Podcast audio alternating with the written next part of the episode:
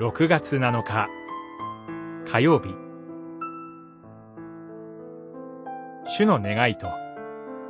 一致する者の祝福。列王記上。3章から10章。主はソロモンのこの願いをお喜びになった。三章。十節王位についたソロモンは、ダビデの遺言通りに行って、その支配を確立します。そのような彼の夢の中に、初めて主が立たれて、願い事を尋ねられました。ソロモンは、主が父ダビデを祝福してくださったことを感謝し、主が自分をこの王座に据えられたことを謙虚に告白して、この務めをなすために必要と思われる善と悪とを判断する知恵と、神の声を聞き分ける心を願いました。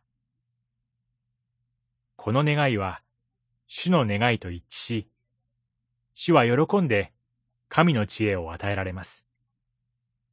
そればかりか、富と栄光までも与えられると告げられました。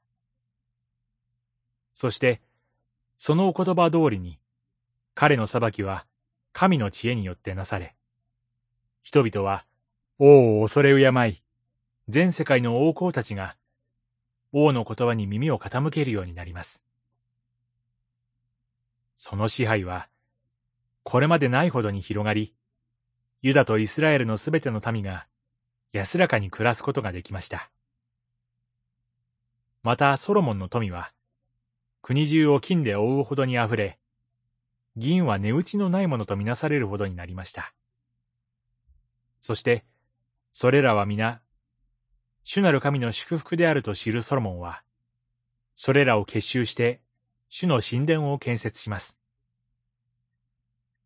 主からいただいたものを、主に捧げた彼に、再び主は現れて、彼が建てた神殿を祝福されたのです。今日も、主の御心にかなう者に祝福あれ。祈り、主なる神よ。